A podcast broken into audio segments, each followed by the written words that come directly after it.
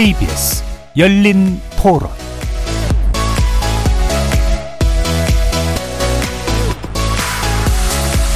안녕하십니까. KBS 열린 토론 배종찬입니다.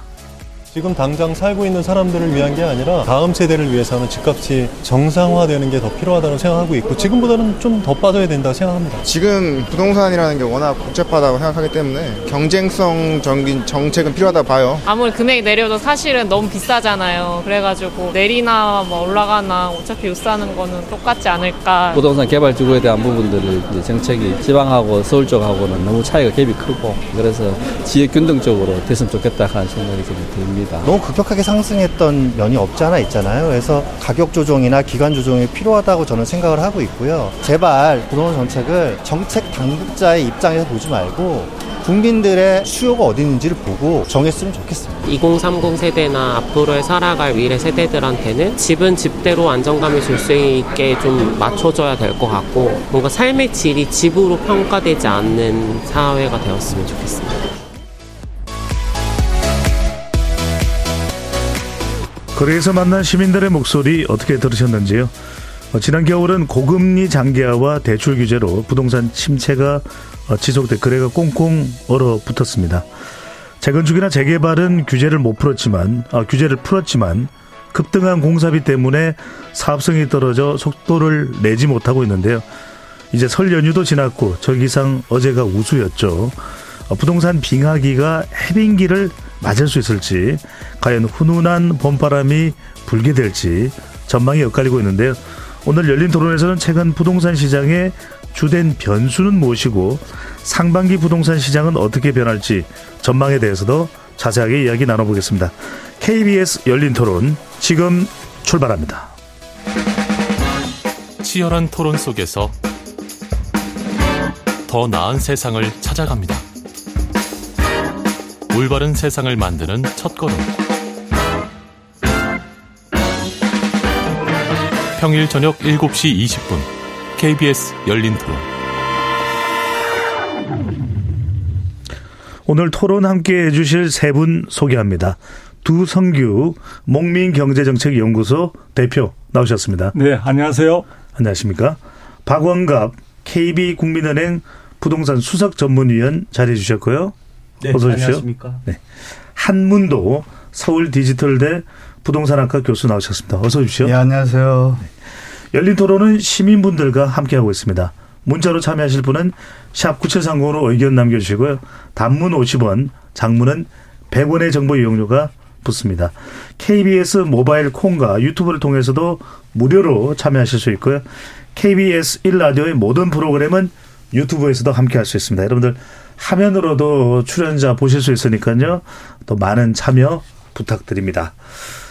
오프닝에서도 말씀드렸는데요. 참 부동산 어, 개인적으로는 쉽게 해결할 수 있는 문제는 아닙니다만 어, 정부 정책이 어떻게 될지 부동산 경기가 어떻게 될지 많은 분들 관심을 가지고 계신데 오늘 그 자세한 내용들 구체적으로 들여다보겠습니다.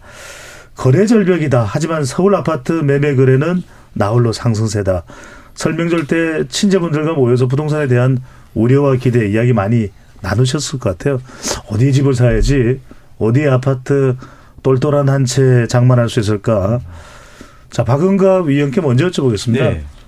뭐 이게 지역에 따라서도 다를 테고 네. 또 주택의 유형별로 아파트냐, 단독이냐, 다세대냐, 또 빌라냐 등에 따라서 다르겠습니다만 부동산 더러 올 한해 2024년만 놓고 봤을 때 이제 2월이니까요.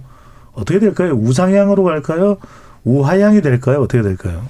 저는 보합시 정도를 일단 보고 있습니다. 근데 어, 우리가 가격을 볼 거냐, 거래량을 볼 거냐에 따라서 다를 수 있는데요. 거래량을 보면은 여전히 불황 장세에 가깝다 이렇게 보고요. 음. 근데 거래량은 뭐 어, 아파트는 그나마 조금 뭐 된다고 보는데 나머지 비아파트 쪽은 빌라 사기 여파로 굉장히 구조적 불황에 좀 놓여 있다 이렇게 보시면 되고요. 어 그리고 이제 지역별로 조금은 차이가 나는 것 같아요. 그래서 어 지금 서울은 아까 말씀 어 하신 것처럼 뭐 활발하지는 않고요. 그냥 약간 뭐 꿈틀거리고 있다 이 정도로 표현할 수 있겠는데요. 어, 오늘까지 제가 통계를 보니까 어, 서울 부동산 정보광장에 따르면은 1월 거래량이 한 2,268건입니다. 음. 어, 작년 11월, 12월이 한 1,700건에서 1,800건 정도 됐는데 좀 늘어났네요. 어, 조금 늘어났어요. 근데 이게 이제 이달 말까지 집계를 하는 거거든요. 음. 그렇게 되면은 지난 10월 거래량이 2,337건이었어요. 거기에 조금 육박할 수가 있는데 문제는 그러면 이게 거래가 많은 거냐? 그렇게 보시면 안 되고요.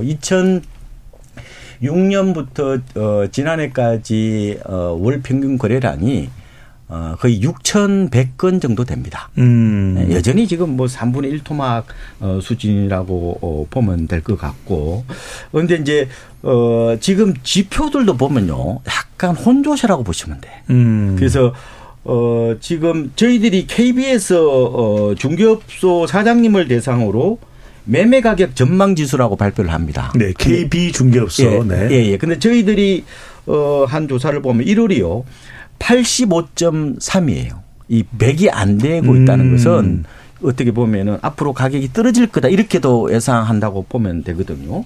그리고 또 어, 한국 부동산원에서도 조사한 거 보면은 여전히 100 이하예요. 근데 또 100을 넘어선 데가 있는데 그 국토연구원은 1월 어, 주택 매매 시장 소비 심리 지수가 지금 어, 서울은 104.3이고요. 전달보다 네. 올랐습니다. 전달이 99.6이었거든요. 근데 뭐 경기도도 100을 넘었고 음. 어 그래서 전국도 지금 어103 정도가 되는 겁니다. 그러니까 알겠습니다. 이렇게 보시면 될까요? 전반적으로 거래는 활발하지 않다. 음. 그런데 일부 어 서울에서만 조금 어 거래가 이루어지고 있는 상황이다. 그렇지만 네. 역대 평균에 비해서 여전히 뭐 저조한 어 수준이다. 그래서 지금은 어 이게 이제 거래량 이몇 가지를 보고 지금 본격 반등한다. 이렇게 말하기에는 여전히 좀 지표가 좀 그렇게 좀 신뢰를 할 수 없는 어떤 그런 상황이라고 보시면 네. 될것 같습니다. 한 교수님은 부동산 경기가 네. 얼어붙었다는 것은 누구나 다 우리 청취자분들도 그렇고 인지하고 있는 부분일 텐데 네. 궁금한 건 그래도 서울은 후끈후끈하거든요. 서울이 후끈후끈한 이유 물론 뭐 서울이고 어, 제가 알기로는 그렇지는 않은데. 아 그렇지는 않습니까? 예, 예, 아까 이제 서울은 아, 백이 조금 넘, 살아났다. 넘는다고 말씀 주셔가지고 네, 그러면 네. 그래도 서울은 다른 지역과 다른 이유 그리고 전반적으로 부동산 경기가 얼어붙어 있는 가장 큰 이유는 뭡니까? 아, 일단 비싸서 그렇죠. 뭐 어렵게 생각하실 것도 없고 음. 가격이 저렴하다라면은 뭐 정책도 필요 없습니다. 우리가 소득이 늘면서 편안하게 집을 살 텐데 음. 가격 자체가 이제 시장이라는 게 이제 균형 가격이라는 게 있잖아요. 서로 사서 사고 팔 수 있고 또 부담할 수 있는 능력이 될 때 거래가 원활한데 이제 그런 시장이 아직 안 되는 거죠. 그래서 정부에서는 아 이게 가격에 대해서 저는 뭐 여러 번 말씀드렸지만 고평가돼 있다. 조정 기간이다고 하는데 정부에서 이제 그 조정되는 기간에 어떤 가격의 그 하락 폭이 어느 기간에 걸쳐서 천천히 되면 경제에 무리가 안 오는데 음. 급격하게 내려오면 이제 경제도 문제가 생기잖아요. 경착륙이 네, 되면, 네, 네. 네. PF 문제도 그렇고 그러니까 그런 부분에서 정부가 연착륙 정책을 활 성화 정책을 썼잖아요. 썼음에도 말씀 주신 것처럼 예년 평균 거래량을 못 찾는다는 거는 음. 일단 가격 조정기에 들어갔다고 보시는 게 맞는 것 같고요. 서울도 지금 우리 수석께서 말씀 주셨지만 그 좀 늘긴 했지만 1월은 이제 늘었습니다. 늘었는데 저는 2월을 또 좀 유심히 보고 있어요. 왜냐면 물론 추석이 꼈지만 거래 일수가 좀 적지만 2월이 지금 20일이잖아요. 20일 네. 들어가는데 또 한 8일 남았잖아요. 400, 한 30건밖에 안 됐습니다. 그러면 제가 매달 뭐 몇 년째 지금 체크를 해보는데 이럴 경우는 한 또 2,000건 수준으로 끝나거든요. 전국적으로 400몇 건이라고요? 아니죠. 서울 아파트가. 서울 아파트만, 네. 전국도 또 말씀드리면 전국이 보통 5만 건이 평균인데 지금은 이, 이번 달에 1월 달에 2만 한 7천 건 찍었으니까 한 3만 건 될 것 같아요. 음. 그럼 그것도 한 60% 수준밖에 안 되는 거고 그러면 요번 2월 달에 거래량이 지금 거래 수준 적잖아요. 연휴 빼면 한 평균 한 3분의 1밖에 안 되지만 남은 기간도 짧아요. 음. 한 7, 8일밖에 안 남았잖아요. 그래 그러면 2월 수치는 좀 낮게 나올 것 같아요. 이제 3월이 이제 제일 분수령일 것 같습니다. 그래서 3월에 만약에 이게 확실하게 안 살아나면 시장은 다시 좀 우하향, 좀 step by step으로 갈 가능성이 저는 높다고 보고 있어요. 그리고 네. 결정적으로 마지막이 매물량이 줄질 않고 있습니다. 이 음. 부분을 우리가 같이 보시면 시청자분들이 시장 판, 아, 청취자분들께서 아, 시장의 매물은 줄지 않고 있고 거래는 안 늘고 있고 어. 아, 그러면 가격이 결어 서로 경쟁을 하는데 어떻게 어디로 갈지는 뭐 대충 예측 예상 네. 예상되실 것 같아요. 저는. 거래 가격에 접점에는 맞추지 못하고 있는 상황이다 이렇게 볼 수가 있겠네요. 네, 호가는 온라인 상태에서 정부 활성화 정책 때문에 네. 호가는 올린 상 올렸는데 매수가 들어와야 이게 호가가 좀 반등을 할 텐데 그 매수량이 적고 도리어 하락 거래와 상승 거래가 지금 5대 5에서 6대 4 정도로 하락 거래가 살짝 많아지기 시작하는 게 1, 2월에 이어지고 있어요. 근데 이게 3월에 이제 좀 결정될 것 같습니다. 제가 네. 매수가 있기는 좀 부담스럽다. 근데 네. 보통 어, 두 박사님께 여쭤보고 싶은 게 네. 우리 그냥 일반인들이 대체로 파악하기에도 이제 매매 거래가 좀 숨죽으면 네. 전세도 좀 가라앉는다 이렇게 보는데 어 지금 전세 가격을 보면 서울에서 39주 연속 네. 오르고 있는 것으로 나타나는데 이건 서울만의 특수한 상황인가요? 또 그리고 그 이유는 뭔가요? 아, 네. 지금 서울 쪽에 서울이나 수도권 같은 경우에 이제 수도권까지 합쳐서 전세 가격은 여전히 이제 강세를 보이고 있습니다. 네. 전반적으로 전세 시장이 매매 시장을 견인하는 어떤 그런 효과가 있다고 보통 선행지수로서 파악하기도 하는데 그런 개념으로 보기보다는요. 저는 지금 조금 전에 말씀하신 여러 가지 요소들을 근데 같은 지표를 보면서도 해석은 조금씩 다른 것 같아요. 이제 저, 저 같은 경우에는 어떻게 보느냐면은 일단 전반적으로 시장에서 수요 심리가 굉장히 얼어붙은 것은 맞습니다. 그래서 아무래도 어, 예상보다 길어지고 있는 미국의 이제 금리 고금리 기조 그 부분들이 빨리 금리 인하로 돌아서야 되는데 이 미국 내 여러 가지 사정이나 이런 것들에 따라서 금리 인하 시기가 상당히 이제 불투명하게 되면서 뭐 3월설, 5월설, 6월설 지금 가서는 또 이제 하반기 연말설까지 여러 가지 설이 나오면서 그 부분에 대한 불확실성이 확실히 없어지지 않다 보니까 우리 국내 시장에 있어서도 여러 가지 많은 분들이 그 부분과 관련해서 시장 전망 자체를 굉장히 어려워하고 있는 것 같습니다. 그리고 조금 전에 이제 말씀하실 때 이제 서울 같은 경우에도 거래량이 지금 일부 회복된 것이지만 상당히 미미하기 때문에 큰 의미를 두기 어렵다라는 식으로 표현을 하셨는데 제가 볼 때는 그 거래량의 아주 미미한 회복인 것은 맞는데 동시에 지금까지 서울에 있어서의 그 아파트 가격의 하락폭이 조금 더 줄어들고 있습니다.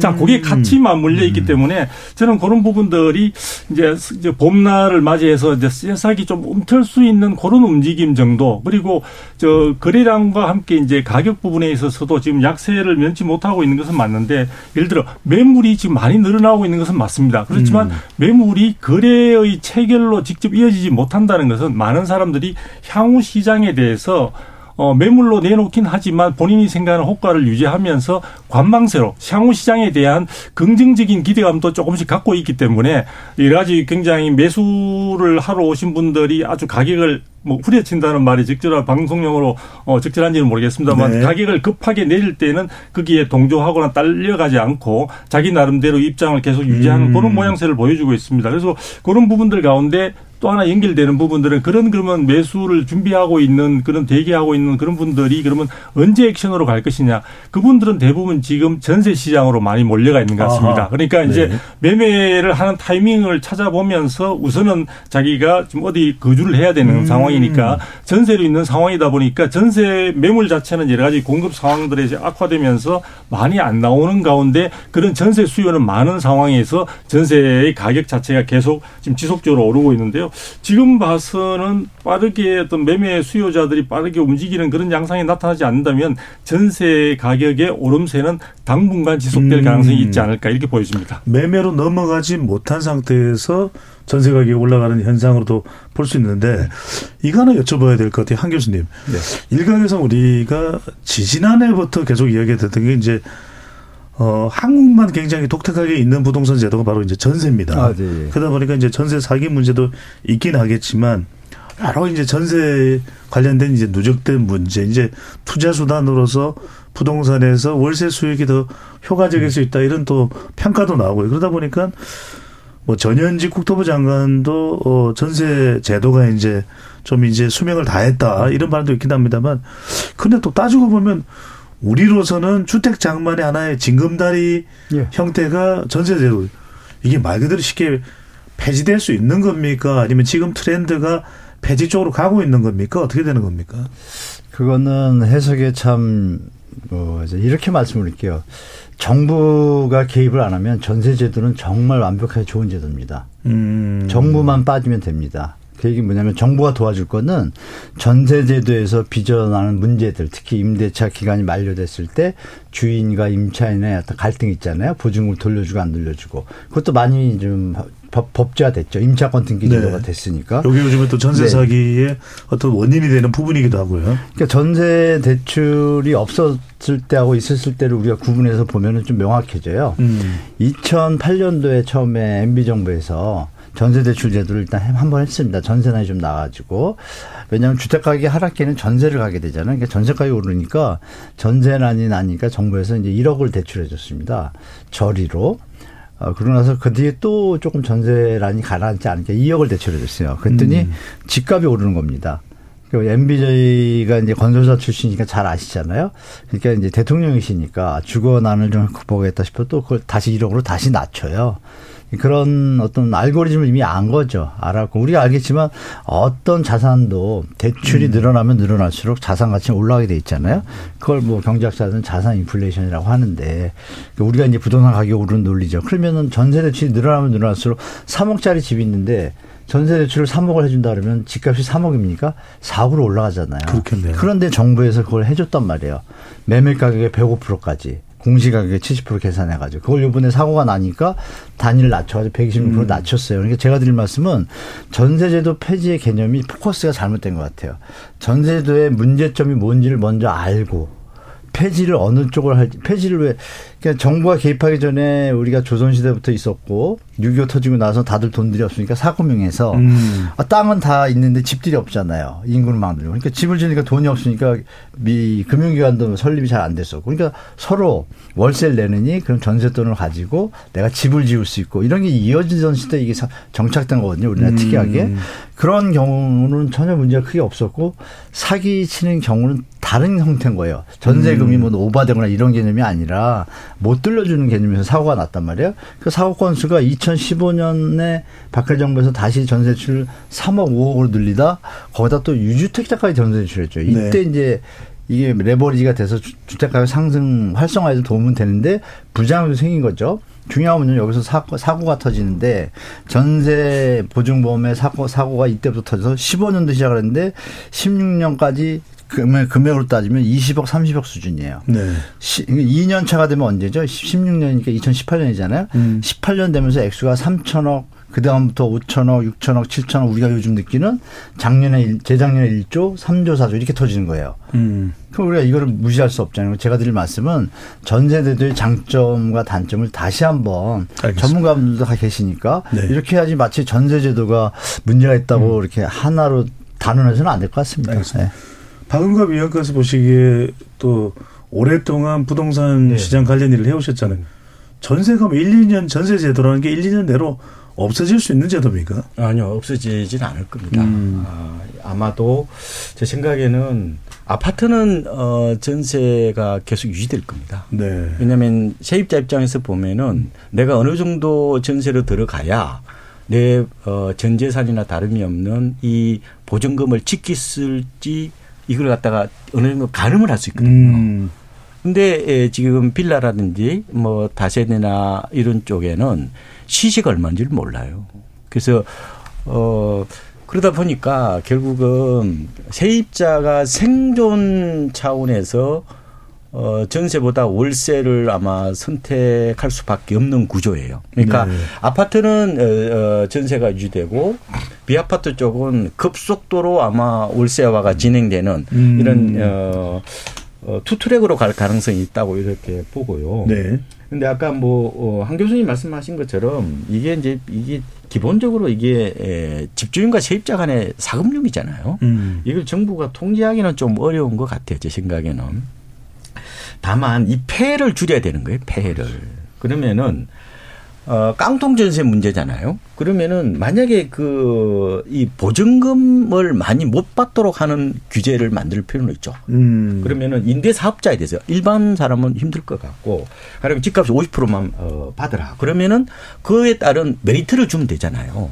그리고 어, 기존 임대사업자분들을 하면 대혼란이 일어나니까 음. 아예 신규 임대사업자에 대해서만 적용을 한다든지 그래서 장기적으로 임대사업자를 전생 임대사업자보다는 월생 임대사업자를 육성해야 돼요. 음. 그래야 이런 깡통 전세 비극을 막을 수 있는데 제가 이 전세 제도에 대해서 특히 비아파트 쪽의 전세 문제를 제가 고민해 보니까 가장 큰 문제가 정보의 비대칭성이에요. 네. 집주인은 다 알고 있는데 세입자는 음. 몰라요. 그래서 어 가령 세입자를 가면 어떻게 보고할 거냐?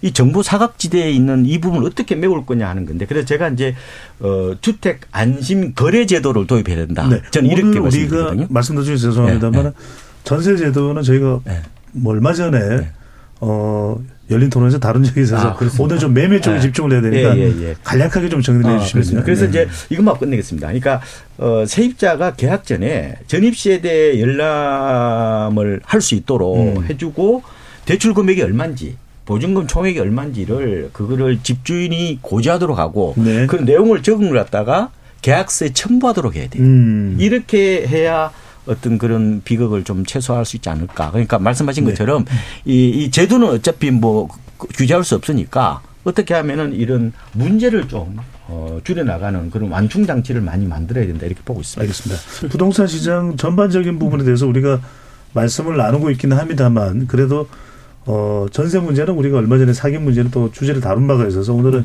집중적으로 어 매매와 또 신규 주택을 마련하는 어 실수요자 입장에서 좀 분석을 해보겠습니다. 네. 청약시장 이야기인데요. 네. 자 전세 제도는 두 분 전문가께서 없어지기 당장에 없어지기 어려운 제도라는 말씀을 주셨는데 두 대표님 네. 어, 지난번에 이제 서울 서초구 잠원동 메이플 자이 분양에 최고 79점 청약 통장이 나왔습니다. 네, 네. 6인 가구가 15년 이상 무주택을 살아 나올 수 있는 점수인데 네. 자, 여기서 여쭤보지 않을 수 없는 게 청약 제도라는 것이 가령 뭐 어, 신혼부부가 어, 그래도 아이 한두 명 있을 때 네. 전세로 한 뭐 5년, 10년 가까이 살다가 좀 자기가 원하는 곳에 적정한 가격에 아파트를 장만, 장만할 수 있는 그런 제도다. 이렇게 네. 좋은 제도다라고 판단하고 있는데 이렇게 되면 정말 뭐, 어, 애들 다 끝에까지 무주택자로 살아야 되느냐 또는 이렇게까지 이 청약 통장을 가지고 있다가 어, 당첨이 되는 사람들이 과연 어떤 사람들이냐. 정말 네. 실수요자가 또 특정한 수준으로 청약 제도가 운영되는지 의심하지, 의심하지 않을 수가 없을 것 같은데 어떤 내용입니까? 그러니까 지금 시장 상황에서 우리가 이제 그동안 이 청약 제도를 통해서 많은 서민들이 내집 마련의 꿈을 이제 성취를 하시거나 또 대기하고 있는 상황들인데요. 현재 그 청약 제도에서 지금 두 가지 하나는 가점제, 하나는 추첨제가 있고 그 부분과 관련해서 각각의 이제 어떤 세대별로 지금 그 청약 시장을 바라보는 시각이 다르다 보니까 굉장히 이제 복잡하게 얽혀 있는 상황입니다. 뭐 MZ 세대나 청년 세대들의 입장이 다르고 또 40대 이상의 분들은 오랫동안 기다려왔다는 측면에서 내 집 마련의 시기를 좀 빨리 당겨주면 좋겠다 이런 부분들이 가점제와 추첨제로 나왔는데요. 지금 이번에 지금 서울에 같은 경우에는 실질적으로 이렇게 당첨이 되려면은 굉장히 이제 70점 이상 정도 되는 말 그대로 거의 만점에 가까울 정도로 80 우리가 83점인가요? 그게 만점으로 85점인가요? 예, 그렇게 네. 이제 만점으로 되어 있는데 그런데 이제 하나 이 부분에서 우리가 어 당첨돼 가지고 지금 메이플 자이 같은 경우에는 뭐 경쟁률도 지금 400대 1이 넘거나 지금 제일 적은 평형의 49A형 같은 경우에는 569점 1대 1로 굉장히 높은 어떤 그 청량률을 보이고 있습니다. 하늘의. 별따기 아닙니까? 별따기죠. 네. 그런데 이제 이 부분을 갖다 바라보면서 많은 사람들은 아, 그 당첨된 사람들은 대단히 좋겠다라고 하는데요. 이 속에는 또 하나의 제도에 여러 가지 모순점이 들어가 있습니다. 무슨 얘기냐면은 지금 서초구 이 지금 소재하는 데가 서초구 잠원동인데요. 거기는 지금 강남 3구와 용산구가 현재 국내 분양가 상한제 적용 지역으로 되어 있습니다. 음. 그런데 그러다 보니까 최근에는 강북 지역에 분양가 상한제가 적용되지 않는 지역에 있어서의 강북 지역의 분양가가 오히려 강남 3구와 용산구에서 나오는 분양가보다 훨씬 더 높은 경우들이 지금 속속 나오고 있습니다. 네. 그러다 보니까 이 경우는 기본적으로 많은 사람들이 서울이라는 그런 측면들도 있겠지만 분양가 상한제가 적용되다 보니까 당첨만 되면은 최소한 이 현장의 경우에는 지금 아마 언론에서 파악하기로는 한 7억 원 수준의 안전한 확실한 확보되는 마진이 있을 수 있다. 그러니까 수익을 당첨만 되면은 확보할 수 있기 때문에 이른바 로또 당첨이 되는 그렇죠. 그렇죠. 네네. 그런 부분이 있다 보니까 많은 사람들이 이제 몰려들었는 것 같습니다. 그래서 지금 아마 이게 분양가 상한제가 적용되지 않았더라면은 또 다른 결과로 이어질 수도 있지 않을까. 물론 지금 시장에는 금리 인하의 흐름 속에서 똑똑한 아, 똘똘한 한 채로 집중되는 경향이 있긴 한데요. 요것과 아주 대비되는 경우가 이제 부산에서 지금 발생을 했습니다. 네. 부산 지역 같은 경우에는 최고급 아파트 단지를 표방했던 테넌바움 294라는 이제 아파트인데요. 최근에 비슷한 시기에 했는데 여기는 지금 분양가 상한제가 적용되지 않는 단지라고 볼 수 있죠. 지방이니까. 그래서 이 가우 이 경우의 경우에 있어서는 어, 국민평형이라고 하는 84제곱미터의 경우에 분양가를 과감하게 20억으로 내걸었습니다. 네. 자, 이 지방인데 부산인데 그러다 보니까 경쟁률이 0.2대 1에 해당되는 상황이었고요. 이 단지 같은 경우는 또 후분양입니다. 네. 거의 다 중공 3월부터 입주가 가능한 그런 완성된 상태에 있는데도 불구하고 많은 사람들이 외면했고요. 그러다 보니까 지금 그 단지에 어, 200가구 이상이 지금 악성우리 미분양이라고 하죠. 중공후 음. 미분양으로 남는 그런 상황으로 되어 있습니다. 그래서 이게 아마 지방의 경우와 이 수도 서울 수도권의 차이가 있는 상황들이고 또 서울 같은 경우에 아까 말씀드린 대로 분양가 상한제가 적용되는 상황이다 보니까 그 가운데 이제 양극화 단면에서 나오는 아주 특수한 케이스가 네. 아니었나 싶습니다. 한 교수님 지금 두 대표님, 두 박사님 말씀하신 내용을 들어보면 듣다가 막 화가 나요. 아, 왜? 이런 이럴 거면 이런 청약 통장과 청약 제도를 왜 만들었나? 음, 맞아요. 2030 어, MZ 세대들이 이집한채 어떻게든 결혼하면 장만하려고 네, 맞습니다. 정말 먹을 거 안 먹고 입을 거 안 입고 아껴서 그렇게 모아왔을 텐데 그래서 최근에 어떤 설, 어, 설문조사 결과를 보면 2030 세대 10명 중 4명은 주택 청약 제도의 실효성에 의문을 가진다. 왜 이런 표현을 쓰면? 왜 이 모양이 됐을까요? 어떻게 되어야 되고 지금 청약 통장으로 집장만 하겠다는 사람은 어떻게 해야 되는 겁니까? 그 청, 청년들 MZ 세대 분들이 지금 실망감이 많죠. 네. 왜냐하면 공공택지 분양은 그나마 이제 정부가 가격을 저렴하게 분양하다 보니까 조금 접근성이 있고 또 정책 자금도 지원이 뭐 대출이 80%까지 해주고 금리도 좀 저렴하니까 부담할 수 있는 수준의 어떤 청약 대상인데 지금 말씀하신 이런 것들 이런 이제 서초동 같은 경우에는 워낙 지역이 또 고가이다 보니까 뭐 분양가 17억이면 일반 전 국민을 대상으로 할 때 진짜 5% 10%만 해당되지 않습니까? 네. 이러다 보니까 이제 조금 괴리감을 느끼시는 거고 박탈감을 그러나 우리가 이제 뭐 지역에 어떤 뭐 계층이 발생되는 것은 뭐 사- 자본주의에서 어쩔 수 없는 일이고 그러나 이 자체도 또 말씀 주신 대로 로또 갭이 생기 잖아요. 네. 이거를 보는 측면을 두 가지 보시면 될 것 같아요. 아 저쪽 지역은 좀 사람들이 돈이 많고 이런 사람들이 사는 동네다 보니까 땅값이 비싸서 분양가가 싼 거가 71억, 17억인데 지방은 또 뭐 6억, 7억도 있고 그렇잖아요. 이 네. 차이점을 우리가 인정을 해줘야 되고 그다음에 중요한 건 뭐냐면 이 분양가를 받아고 나서 로또가 당첨이 됐다 했을 때 이게 투자 심리로만 보시지 말고 그 부분을 정부가 정책을 잘해서 17억에 당첨이 돼서 집을 가지고 살아야 되잖아요. 살아야 되는데 이걸 사가지고 파는 행위라는 거는 투기 행위를 부추기잖아요. 네. 그러니까 이런 제도만 좀 전매지 않죠. 쉽게 말하면. 그것만 잘 유지해 주면 이분들이 로또가 돼도 10년 동안 쭉 살면서 그 차익을 누리는 것은 국민들한테 가는 거잖아요. 그분들도 국민이잖아요. 근데 그게 아니라 만약에 분양가 자유를 하면 어떻게 되죠? 건설사로 가요, 돈이. 그러니까 저는 이 로또에 대해서는 사실 부정적으로만 볼 게 아니라 아, 가- 한 국민으로서 아, 그건 국민들이 가져갈 수 있다라고 보는 것이고 중요한 건 뭐냐면 여기서 사자마자 1, 2년 있다 팔고 이런 행위들이 자꾸 분양가를 높이는 효과가 발생하니 네. 그럼 그런 행위들을 좀 정부가 조율을 해줘서 이렇게 높은 가격에 분양가 안 되게 주택 가격을 안정시켜야죠. 한 교수님. 말씀 도중에 네. 죄송한데. 뭐 대한민국 그러면 굉장히 우리가 스스로도 어 굉장히 우리 머리가 좋다. 또 너무 공부를 좋죠. 많이 한다라고 네. 학구열이 높은 나라잖아요. 네. 왜 이렇게 젊은 세대들이 불신한 제도를 그냥 두- 두나요? 좀 이렇게 만족스러운 제도를 못 만드는 이유가 있나요? 뭐 아, 이거 표현하기 좀 난감한데, 네. 이거는 그, 우리 기성세대들의 좀 잘못도 있죠. 왜냐하면 우리 네. 지금 출산율이 좀 문제가 되고 이런 거 다 알고 있지 않습니까? 네. 그리고 저희 젊을 때만 해도 라이프 스타일도 바뀌었죠.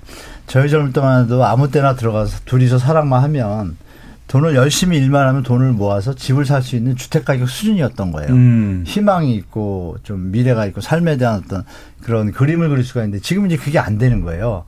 셀러리맨들이 대부분이지 않습니까? 젊은 분들은. 그분들 입장에서 보면 이게 갭이 너무 심하니까 이 부분에서 이제 박탈감도 느끼고 지금 말씀하시는 부분이 나오는데 그럼 정부 관리는 정해졌죠.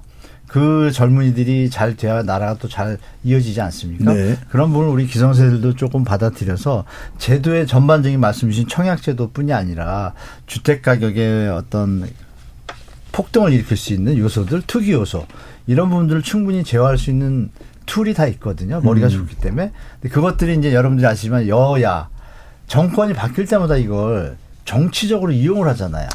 여기서 발생한 겁니다. 제가 볼 때. 그래서. 음. 제가 드리고 싶은 말씀은 여야가 이제는 그런 때 이미 지났고 우리 후세들과 우리 기성세들 다 알잖아요. 이제 네. 모여서 100년 대교로 이제 100년 동안 못 바꾸는 완벽하게 누가 봐도 아 이건 누가 봐도 합리적이다 이런 청약제도를 이제 만들 때가 되지 않았나 그런 네. 생각이 좀 듭니다. 네. 자본주의의 본능이 강하게 작동하는 게 예, 부동산 예, 예. 시장이긴 한데 제가 그 조- 조금 첨가해서 간단하게만 좀 네, 말씀을 네, 드리면 짧게 말씀해 짧게.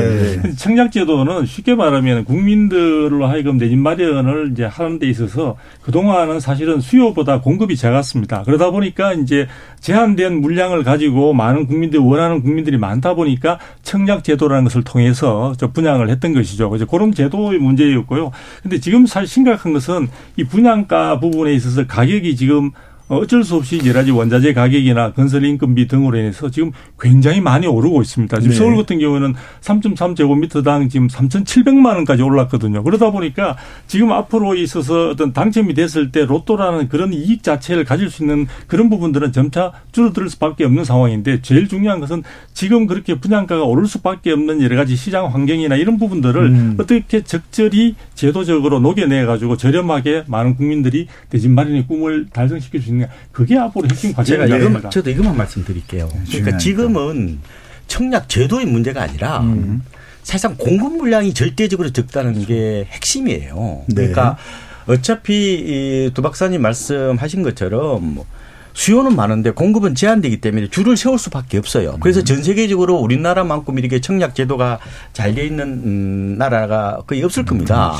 근데 지금 어 뭐 정부를 제가 뭐 편드는 게 아니라 많이 바뀌었어요. 그래서 과연 과연에 과, 과거에 투기 과열지구에서 어 추천제 물량이 없었거든요.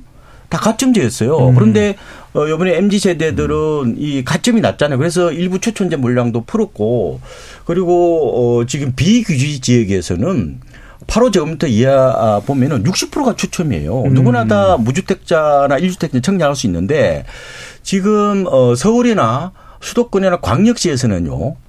어, 추천제 물량의 75%가 무주택자한테 돌아가도록 돼 있어요. 네. 지금 당첨받는 분들이 그 가장 많은 세대 어, 연령대가 30대입니다. 그래서 어 이게 아마 누구나 다 불만이 있을 거예요. 그리고 기성세대는 왜 그러면 우리가 또 무주택으로 오랫동안 유지했는데 우리한테 왜 역차별하느냐 그런 불만들이 있어요. 그래서 이걸 잠재우기는 참 어려운 문제. 왜냐하면 이게 배분의 문제이기 때문에 네. 그래서 결과적으로 말하면은 이, 이 파일을 좀 늘려야 되고요. 그 다음에 기성 그 세대보다 이 MZ 세대들이 이 내집 마련의 문턱이 높잖아요. 그러면은 다양한 어떤 그런 유형, 가령 뭐 토지 임대부라든지 뭐 아니면은 뭐 지분형이라든지 이런 어 문턱을 낮추는 여러 가지 그런 어 주거 어 복지라든지 공급 시스템을 확보하는 게 중요한 것 같고 마법의 상품은 없습니다. 마법의 해결사는 없어요. 네, 뭐 실행할 수는 없겠죠. 하지만 이제 어떤 부분들이 근본적으로 이제 어, 수요자 입장에서 요구되고 있는 것인가 이걸 이제 우리가 논의를 하는 것인데 두 대표님, 네. 어, 윤석열 정부가 지난 1월 10일 이 부동산 관련 대책을 발표를 했습니다. 네.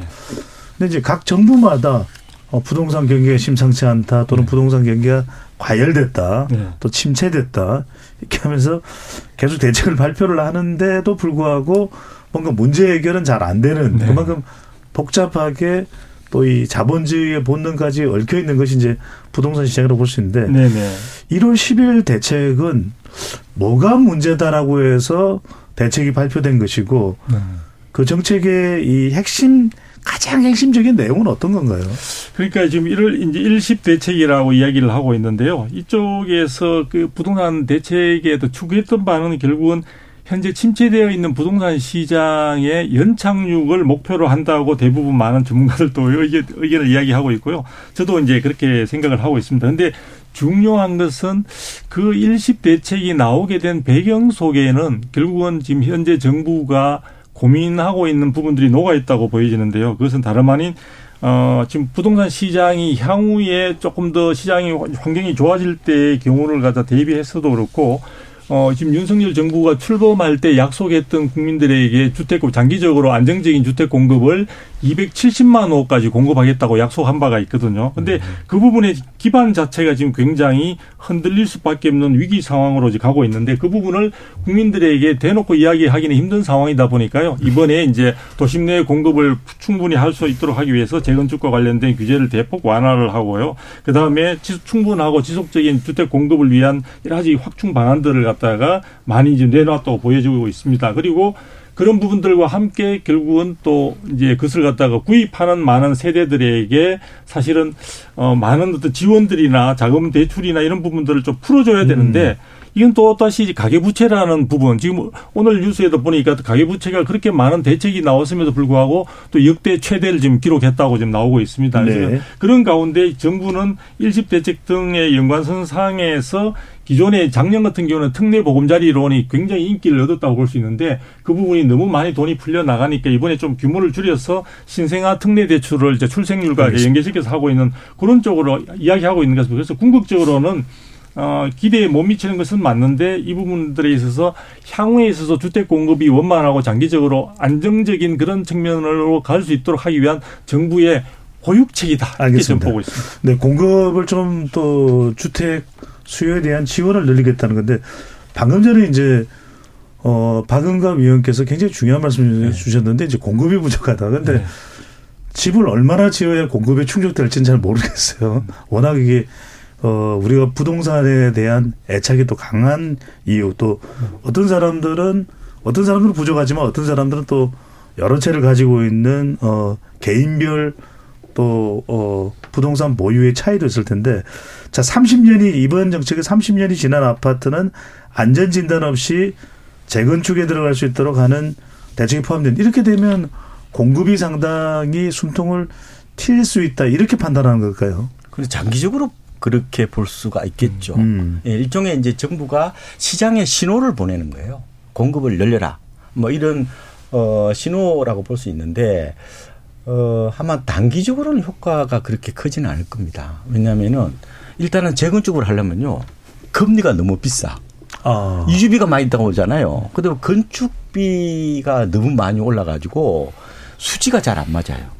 제가 음. 이번에 어, 한 서초구에서 가로 정비 사업을 하는 조합장하고 제 친구예요. 이분이 2년 전에 도급 계약서를 중견 건설업체하고 했어요. 어, 평당 어, 3.3제곱미터당 745만 원 했습니다. 네. 이번에 920만 원으로 올려달라는 거예요. 그래서 지금 조합원 총회를 열어야 되는데 과연 이걸 받아들여야 될지 받아들일지 지금 모르겠다는 거예요. 그 정도로 어, 일단은 어 건축비가 너무 많이 올라서 수지가 안 맞습니다. 그리고 음. 또 하나의 어 재건축 부담금이라고 있습니다. 개발이익이 생기면은 또 일정 부분 또 내야 되는 어, 이 부담금이 있는데 그런 여러 가지 복병을 감안해 보면은 그렇게 당장 좀 가십권 역량으로 들어가기는 좀 힘들지 않을까. 다만 수준이다. 예, 다만 근데 지금 아마 어, 조합들을 구성할 겁니다. 해서 어느 정도 아마 시작은 할 가능성이 있어요. 근데 음. 최종적으로 내가 어, 이 조합들이 어, 결정하는 것은 아마 어느 정도 진행하다가 그 제초한 부담금이라고 있는데 그걸 보고 좀 판단할 가능성이 있을 것 같습니다. 그 이번에 네. 안전 진단 네. 쪽에 포커스가 음. 많이 맞춰진 것은 다른 음. 것보다 어 이게 저 아, 재건축 사업에 있어 거의 첫 단추라고 볼 수 있습니다. 음. 그리고 재건축이라는 것은 사업 자체가 기본적으로 10년 이상 걸리는 어떤 장기적인 사업인데 문재인 정부 시절에 안전 진단 자체의 그 문턱을 너무 높이다 보니까 그 5년 내에 서울 같은 경우에선 신규 재건축 인허가 쪽으로 해당되는 안전진단 통과 단지가 다섯 건 내외였습니다. 음. 그런 부분들이 아마 윤석열 정부 출범하면서 그렇게 도심 내 공급을 막아놓는 것 자체는 앞으로 시간이 지남에 따라 주택 공급에 굉장히 큰 문제가 되겠다 싶어서 네. 이번에 많이 푸는 것 같습니다. 재건축 기준을 완화하자. 네. 한번더 요즘 또 하나 주목하게 되는 것이 네. 정부가 또 어, 발표한 내용 중에 보면은 GTX입니다. GTX, 아, 예, GTX. ABC가 연장인데 이게 네. 이제 경기도 북부, 경기도 남부 이렇게 이제 연결되는 건데 이 GTX와 관련된 부분 이름 모르게 역세권 이야기를 하는데 이제는 뭐 어, GTX권 뭐 이런 이야기도 합니다. 지세권 이야기합니다. 지세권. 이렇게 되면 굳이 서울에 집중되지 않고 또 네. 서울 인근에 가면화된 서울 위성 도시도 아니고 좀 경기 북부 위쪽으로 또 아, 경기 네, 남부 더 남쪽으로 이렇게 이것도 일종의 어 공급을 지역적으로 확대하는 차원의 전략으로 봐야 될까요? 어, 일단 공급 우선이 아니고 공급은 이제 교통이 좋아지면 당연히 이제 건설하시는 분들이 입지가 좋아지면 이제 짓지 말래도 가서 짓겠죠. 음. 가격이 맞으면. 일단 교통 개선이 일단 목적이고 중요한 건 이제 GTX 효과가 DEF를 발표했는데 연장선을 그 연장선의 어떤 사업 타당성이나 이런 것들이 완벽하게 조사된 상태는 아닙니다. 그 우리 청취자분들이 아실 게 이 작년에 그 재작년이죠. 2022년 6월에 국토부 차관 이 차관께서 어, 사전 타당성 검토를 한번 하겠다고 했고 음. 그때 이제 또 법 시행령을 바꿉니다. 우리가 그 대광역도시권 그 철도의 길이가 있어요. 근데 길이가 그 2022년 6월 대- 정부 바뀌기 전에는 4, 50km로 제한돼 있었어요. 이게 바뀌고 나서 시행령을 바꿨습니다. 그러면 제한을 없앴어요.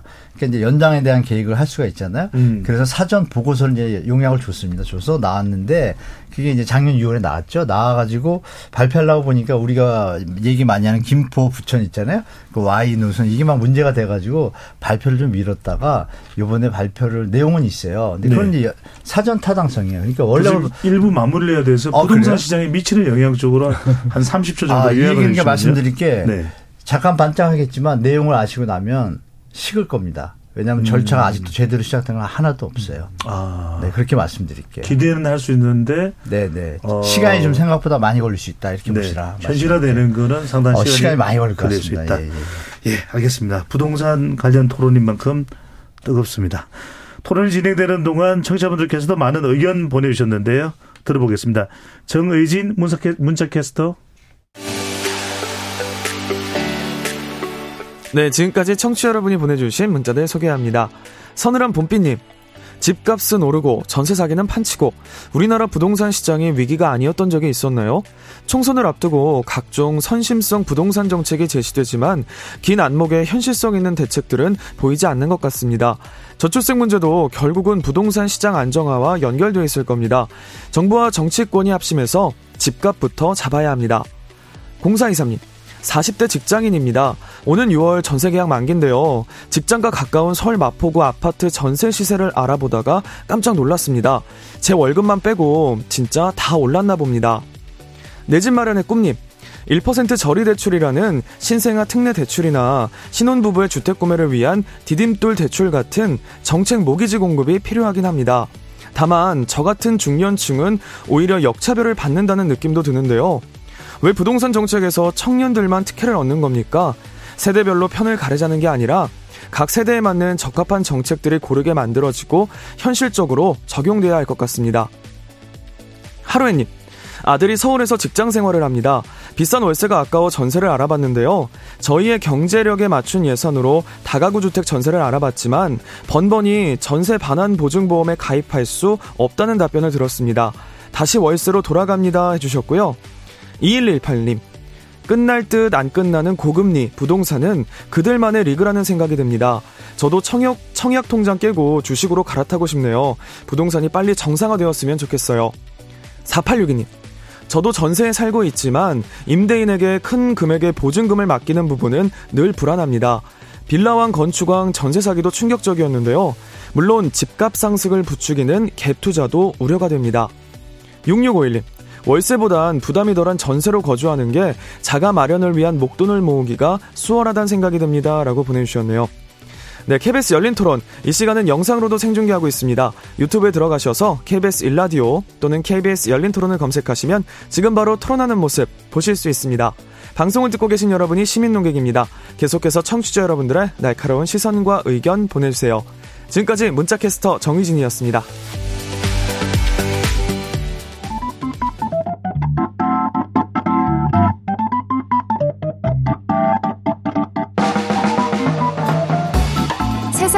바꾸는 질문 열린 토론이 시작합니다. KBS 열린 토론은 언제나 열려 있습니다. 단문 50원, 장문 100원의 유료 문자 샵9730 그리고 KBS 어플리케이션 콩으로 여러분의 의견을 남겨주세요. KBS 열린 토론 2부 이어가겠습니다. 스튜디오에는 두성규 목민경제정책연구소 대표, 박원갑 KB국민은행 부동산 수석 전문위원, 한문도 서울 디지털대 부동산학과 교수 세분 어, 나와 있습니다. 아, 일부에서는 최근 부동산 시장의 전반적인 흐름 또 정부의 부동산 정책 실효성에 대해 이야기 나눠봤고요. 2부에서는 일부에서 못다한 이야기도 조금 추가하도록 하고요. 부동산 시장이 그다음 앞으로 어떻게 될지 실수요자는 어디를 집중적으로 좀 공략해 볼 필요가 있을지 꿀팁까지 전해드리겠습니다. 2부에서도 어, 채널 고정해 주시고요.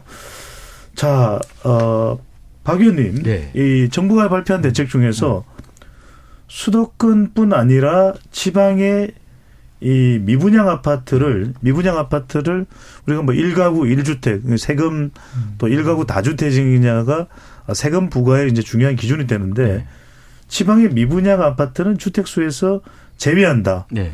이런 또 당근책을 넣는데 이게 지금 부동산 시장에는 어떤 이점이 있고 또 우려 사항은 또 뭐가 있을까요? 어, 사실상 이게 이제 불 꺼진 아파트에 대해서 어, 어떻게 보면 이게 건설사들이 이 자금난에 시달리게 할 수 있는 측면이 있잖아요. 그걸 이렇게 어, 뚫어주겠다 이렇게 음. 예, 보면 되고요. 미분양돼 있으면은 악성 미분양. 건설사도 상당히 힘들 수밖에 없을 테고요. 그렇죠. 그러니까 이게 일반 미분양이 아니라 중고급 미분양이라는 어. 게 핵심입니다.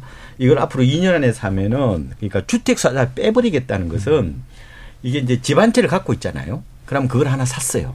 그러면은 다주택이 안 되는 겁니다. 일가구로 예, 1주택으로 일가구로 간주해 버리겠다 그러는데 그걸 일가구 1주택 양도세 특례라고 그러는데 그런 혜택을 이제 준다고 보면 되고요. 뭐 대상은 당연히 어, 국민주택 규모 어, 이하이면서 6억 원 이하 주택이라는 게 핵심이고요. 지금 어, 중공업 미분양 가운데 지방계 한 어, 대부분입니다. 지금 미분양의 84% 가까이가 지방에 있어요.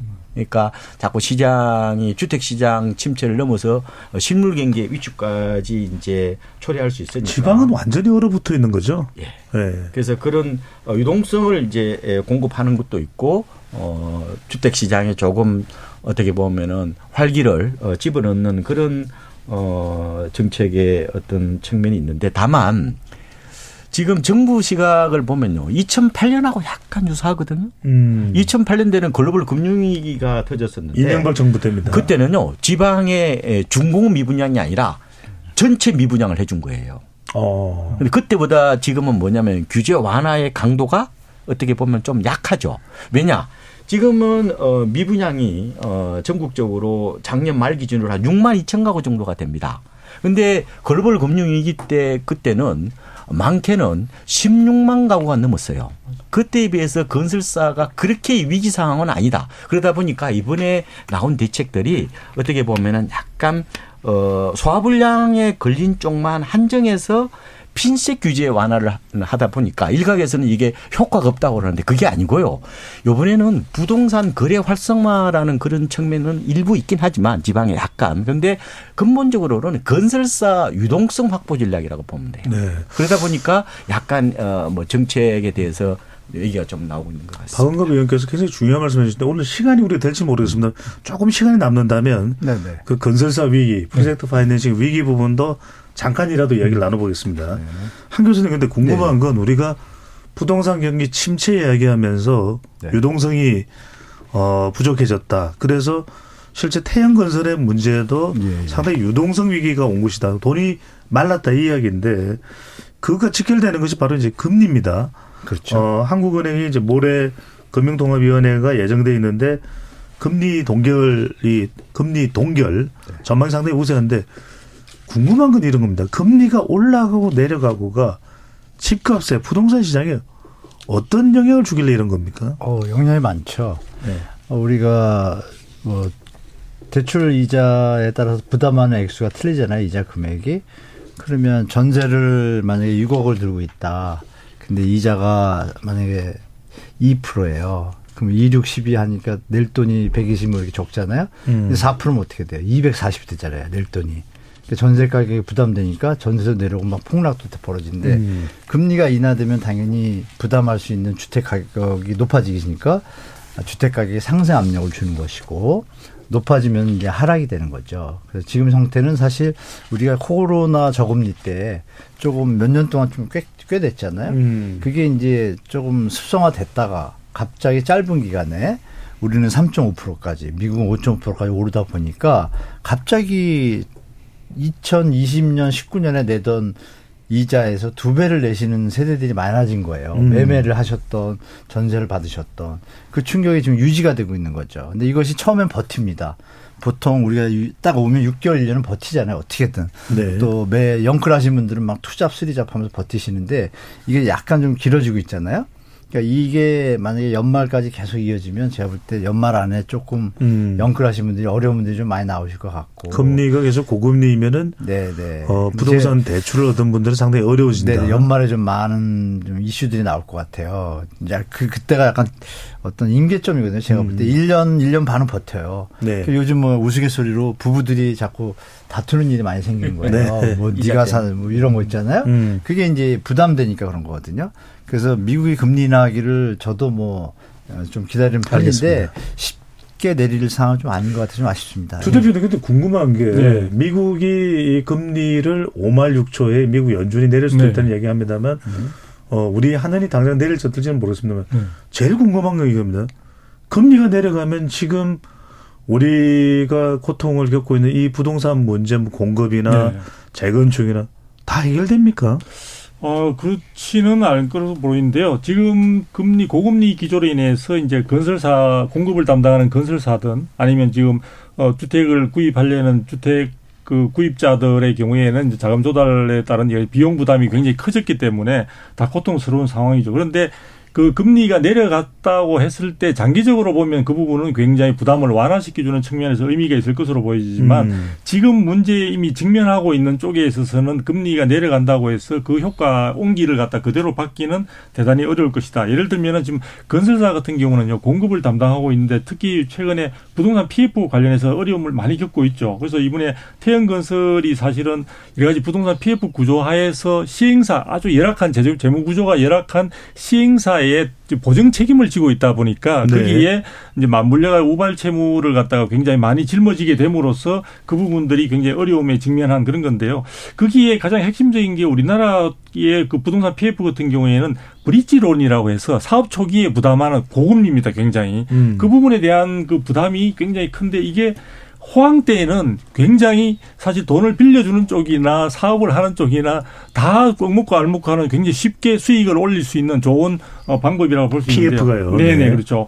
그런데 이게 불황으로 가게 되면은 이 부분들이 어, 빌린 돈을 갖다가 갚기도 힘들고 이것을 갖다 만기 연장하기도 힘들어지는 그런 구조로 인해서 굉장히 고통이 고금리 때는 치명적으로 그러니까 고금리면서 불황인 경우에는 굉장히 그 압박감이나 음. 고통이 심한 거죠. 그게 전체적으로 지금 현재 어, 건설업계라든지 또는 공급을 담당하는 시행사나 이런 쪽에 있어서 부담을 많이 주고 있고 이것은 잘못되면은 단순히 네. 건설사나 이런 쪽만 끝나는 문제가 아니라 금, 돈을 빌려준 금융권까지 부실화로 이어질 수 있는 음. 그런 부분이 있다 보니까 정부가 지금 촉각을 곤두세우고 있는 것 같습니다. 일단은 금리 인하되면 부동산 경기 또 건설사들은 좀 숨통을 틔웠다는 또 분석일 수가 있는데 박 의원님 궁금한 건 올 한 해 아까 이제 뭐 큰 변화가 없을 수도 있다 네. 전망하기가 참 난감한 그런 부동산 향방인데 올 한 해 금리 이야기도 하시면 가장 크게 부동산 시장에 영향을 줄 변수는 뭡니까? 역시 금리죠. 아. 지금 집값이 어떻게 무너진 어, 근본적인 원인은 바로 미국발 고금리 쇼크입니다. 그게 한국으로 상용했잖아요. 음. 금리는 모든 자산 가격의 균형추입니다. 중력이라고 얘기도 하거든요. 그러니까 어 금리가 이제 어떻게 될 거냐? 뭐 우리나라가 지금 현재적으로 채권 시장의 어떤 공통 부분을 보면요. 한국은행이 하반기 한 두 번 정도 낮출 거다 정도입니다. 음. 또 이게 될지는 그건 나중에 에, 봐야 되겠지만 만약에 금리가 어 좀 낮아진다. 가령 뭐 연 한 3% 정도로 낮아진다 그러면은 당장 부동산 시장에 에, 크게 영향을 주지 않습니다. 특히 매매 시장은. 음. 보통 보면요. 금리나 한다고 하더라도 소비자가 움직이지 않습니다. 어, 주로 화랑기 때 이게 어떻게 보면 은 굉장히 폭발력을 갖거든요. 근데, 에, 전세 시장은 좀 더, 어, 어떻게 보면 금리가 인하되면 수요가 늘어나거든요. 음. 그래서 아마 좀 오를 가능성이 있습니다. 그래서 어 보통 신규 담보 대출 기준으로 보면은 어, 고정금리가 60%입니다. 어, 변동금리가 40%고. 근데 음. 전세는 다 변동금리잖아요. 그럼 금리가 낮아지면은 어, 전세 시장이 먼저 반응하는 어떤 그런 어, 모습이 있고요. 그렇겠네요. 예, 그래서 어, 올해 에, 주택 시장이 제가 크게 에, 하반기 되더라도 크게 나아질 가능성은 낮고 불안이 계속될 수밖에 없다고 보는 게 음. 불안기 때는 침체기 때는 금리 민감도가 좀 낮습니다. 뭐 그런 측면이 있을 것 같고 지금 아파트를 제외한 전부 다 비아파트 있잖아요. 뭐 네. 빌라 다세대 이런 쪽은 오피텔도 마찬가지입니다. 이게 수익형 어, 부동산이라고 그러거든요. 음. 이거는 시중금리와 비교 우위를 통해서 어, 투자 여부를 결정하는 건데 그렇죠. 지금은 다 대출 내서 임대료 받으면 어, 다 미칩니다. 역마진이에요. 음. 그래서 아마 이 시장도 아마 올해는 굉장히 기대하기 힘들 것 같고 내년 가면은 조금 거래에 숨통이 더 있는 정도로 봐야 되지 않을까 저는 음. 이렇게 보고 있습니다. 한 교수님, 근데 올해 이제 선거가 있습니다. 또 미국 예, 예. 연준도 어 미국 대선이 있으니까 이제 그렇죠. 기준금리 인하 얘기가 나오는데 총선 전에 실수요자 입장에서 네. 그 부동산이라는 게 이미 집을 갖고 있는 사람은 좀 여유가 있겠지만 음. 집을 사야 되는 사람은 참 민감하고 답답하거든요. 맞아요. 실수요자 입장에서 총선 전에 가장 좀 주목을 해야 될 그런 부동산 정책은 뭐라고 봐야 될까요? 음, 일단 정책보다는 그 관계되는 네. 그 뭐 주택산업연구원장이라든지 이런 분들이 말씀하신 내용들이 있어요. 어. 그걸 종합해 보면 이런 표현이 있습니다. 어, 정부에서 현재 공공 분양 택지들을 인허가만 빨리 내주면 하반기에 공급을 바로 할 수 있다. 그러니까 주택산업연구원은 이제 건설사분들하고 이제 조사하고 연구하고 이러거든요. 주택 산업을 음. 위해서 네. 안정적인 그 워딩을 생각해 보면 우리가 유추할 수 있는 게 그거죠. 지금 PF 문제로 유동성이 없어지다 보니까 신규 택지를 지금 매입해 가지고 사업하기에는 버겁거든요.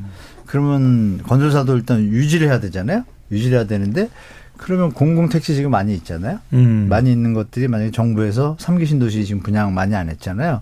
그 물량들이 아마 나올 가능성이 있다고 봐요. 하반기에 제가 보니까. 아. 원래는 총선이 있으니까 원래 하려고 했었는데 아까 수석께서 말씀하신 그 젊은이들하고 추첨제 이런 청약 제도를 좀 더 좋게 개선하다 보니까 음. 시스템을 바꿔야 되니까 그 시스템 바꾸는 시간 때문에 지금 홀딩이 됐거든요. 예. 2월, 3월이.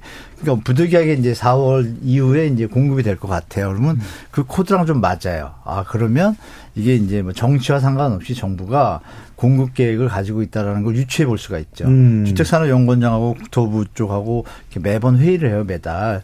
그런 워딩이 그냥 나온 것이 아니라, 아, 그러면 우리 무주택자분들은 아, 지금 공공 분야에 왜 이렇게 안 나오나 그러실 텐데, 아, 하반기에 좀 나올 것 같구나라고 보시고, 그걸 좀 기대하시고, 민간 분양은 아까 말씀한 것처럼, 분양가 상한제 지역은 뭐 나쁘게 얘기하면 로또지만, 음. 좋게 얘기하면은 본인들이 계속 가져갈 수 있는 거니까, 분양가 상한제 지역은 조금 들어가셔도 되지만, 일반 분양가 자율화 지역은 사실 분양가 좀 높잖아요. 아. 그건 조금 현재 기준 시세보다도 높아지는 버블이 있을 수 있다. 조금 좀 심사숙고하셔서 접하시는 게 좋을 것 같습니다. 네.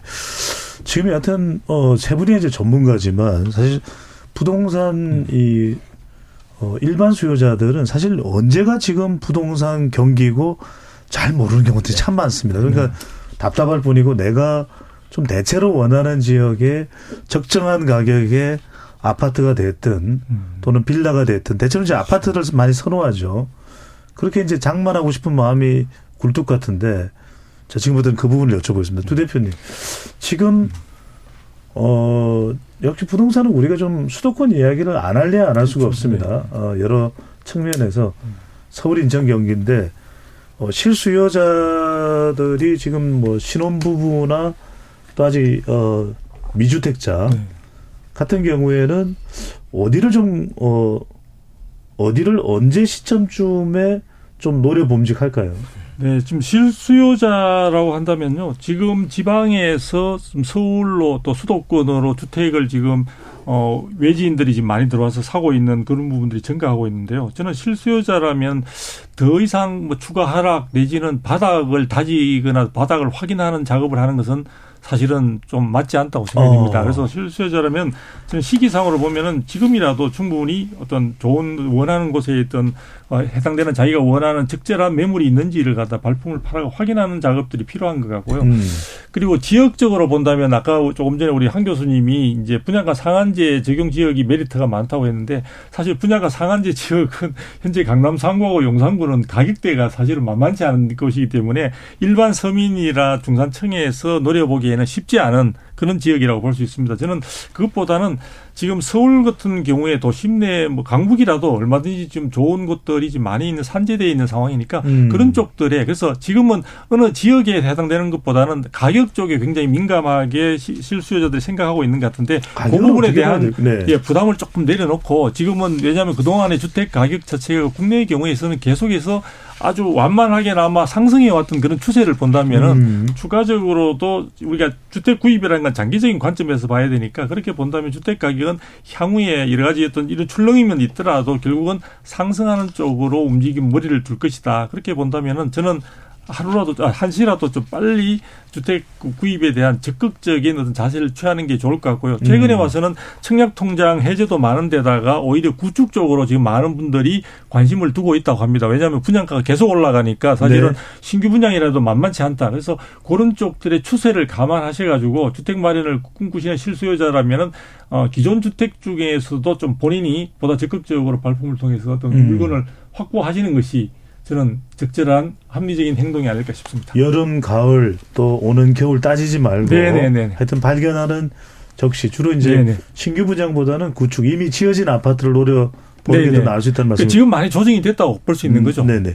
방금 위원께 제가 팁을 좀 드릴까요? 좀 더 구체적으로 아. 지역명을 이야기하시겠죠. 어, 이게 이제 어, 어, three track이라고 그러거든요. 네. 그러니까 세 가지 방향으로 보셔야 되는데 아까 어, 한 교수님 말씀하신 것처럼 어, 분양가가 싸야 돼요. 그 주변 시세보다 한 10% 정도 싼 걸 청약을 계속해서 도전해 보고 음. 어, 또 하나는 요새 이제 그 할인 매장이라고 그래서 경공매 시장이 올해는 음. 좀 활성화될 것 같습니다. 물론 이제 당사자 입장에서는 슬픈 일이지만 그또 실수요자 입장에서는 그걸 한번 공략을 해볼 필요가 있고요. 네. 결국은 이제 또 하나는 이제 건매물 사시는 건데 제가 최근에 에, 주요 지역의 그 실거래 동향을 다 살펴보니까요. 음. 어, 주로 많이 빠진 지역이 있어요. 주로 이제 MZ 세대들이 정주 공간이 아니라 단순 갭 투자 타겟이 되었던 지역들은 요번에 많이 흘려내렸습니다. 어. 그 다음에 구축이라고 그래서 재건축이 과거처럼 인기가 없잖아요. 그게 상대적으로 좀 더 빠지고요. 또 외곽이 좀 더 빠졌습니다. 음. 그 많이 빠진 곳은요. 어 작년 1월이 어, 어, 실거래가로 저점이었거든요. 네. 그때만큼 떨어졌어요. 그 고점에서 30% 가까이 떨어진 곳도 많습니다. 그래서 지금은 어, 타이밍이라고 그러죠. 적기하고 price 가격을 동시에 보고 판단하셔야 돼. 그래서 지금은 음. 타이밍은 저도 올해가 좋을 거라고 봅니다. 왜냐하면 내년에 네. 아파트 입주 물량이 전국적으로 올해에 비해서 한 26% 줍니다. 한 8만 예. 가구 줄어요. 금리도 또 낮아질 가능성이 있다면 내년에 시장이 회복할 가능성이 있다면 올해가 조금 기회가 되는데 네. 그건 아직 무조건 지역은 사지 안 마. 나왔습니다. 예. 네. 그러니까 말씀드렸잖아요.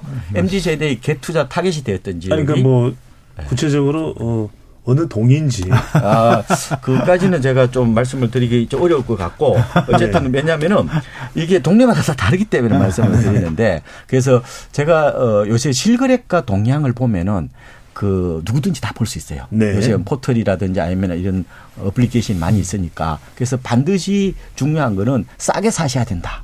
음. 싸게 에, 사는 게 최후의 성자다. 그러기 위해서는 고점이 언제냐면요. 2021년 10월입니다.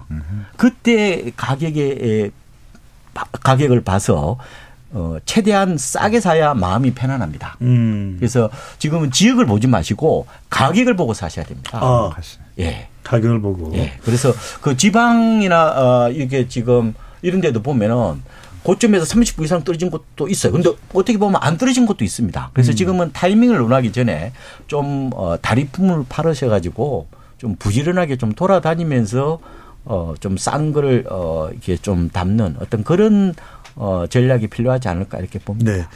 한 교수님은 네. 지금 이제 실수요자가 집을 살때 그러니까 어떤 점을 고려하는 것이 가장 우선돼야 될까요? 지금 우리 뭐 가격도 박- 이야기하셨고. 네, 박수님께서 정확하게 말씀 주셨어요. 우리가 이제 뭐 언제가 바닥이냐 이런 얘기 물어보시잖아요. 언제 사야 되냐.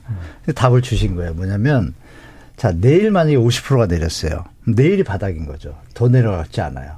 그런 때가 있었죠. 작년, 재작년 말에 한번 내려왔었잖아요. 50%까지 막 푹 떠지고. 그때 이제 더 떨어질까봐 뭐 안산 분도 계시고 더 기다린 분도 계시고 지금 또 회복을 했잖아요. 정부 정책으로. 네.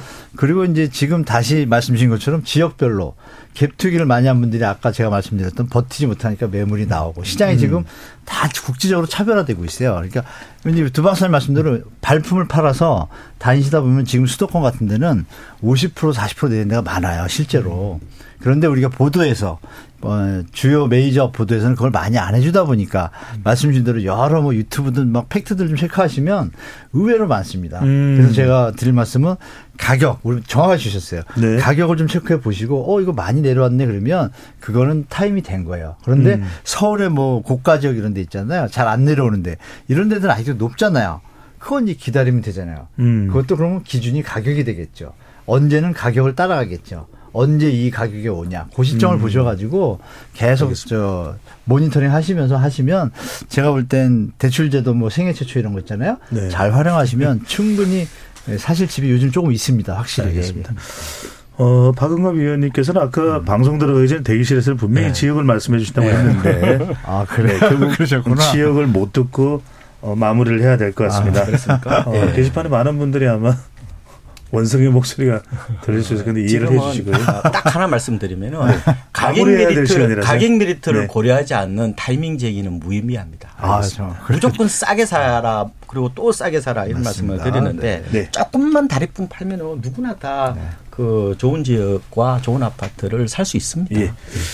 자, 마무리는 정말 30초 내로 끝내셔야 됩니다. 어, 부동산 시장, 사실은 우리가 안정이 가장 중요하다는 이야기를 많이 강조하고 있는데, 네. 한번더 교수님부터 어, 윤석열 정부의 2024년 부동산 정책, 부동산 안정을 위해서 제일 핵심적인 어.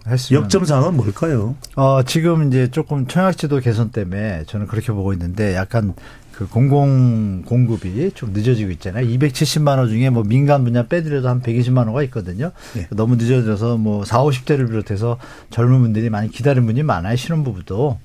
그러니까 그 부분이 이제 하반기에 총선 정치와 상관없이 국민을 위해서 하반기 들면서 좀 공급해 주면 여러 가지 전체적으로 균형 감각이 생겨가지고 제가 볼 땐 우리 mz 세대든 무주택자분들 또 그리고 시장의 균형점을 찾는데 많은 도움이 될 것. 같습니다. 좀 그럴 공급을 좀 빨리 좀 해줬으면 좋겠다 좀 말씀드릴게요. 공급이고요. 네. 두성규 대표님은요? 네, 지금까지 사실 정부가 공급 확충이나 그다음에 저 주- 어, 주택 시장에 있어서 연착륙을 위해서 굉장히 노력을 많이 해왔죠. 그런데 사실은 그 동안에는 정치 지형 자체가 여소야대의 전국이다 보니까 그런 부분에서 윤석열 정부가 내놓은 것들마다 사실은 제대로 어떤 효과를 발휘하기 힘든 그런 어려움들이 많았던 것 으로 생각이 듭니다. 아마 총선 이후에는 그런 부분에 지형 구도가 조금 변화가 되거나 그렇지 않다 하더라도 정부는 아마도 안정적인 공급 확충이라든지 알겠습니다. 또는 주택 시장의 정책의 시장의 안정을 위해서 많은 네. 노력을 할 것으로 기대되고 오고 있습니다. 박 의원님은 아까 또 추가 발언하셨으니까 정말 15초. 결국 무주택자의 불안 심리를 제거해야 돼요. 그러니까 무주택자들이 불안하면 시장은 전 엉뚱한 방향으로 가거든요. 그러니까 기다리면 싸게 집을 장만할 수 있다는 신호를 보내야 되고 그 신호가 결국은 믿음이 되어야 이 무주택자들이 좀 참고 기다릴 거다 이렇게 저는 보고 있습니다. 알겠습니다. 세 분 오늘 토론 감사합니다. 감사합니다. KBS 열린 토론 이것으로 모두 마무리하겠습니다. 참여해주신 시민농객 여러분 진심으로 감사드리고요. 지금까지 KBS 열린 토론 배종찬이었습니다.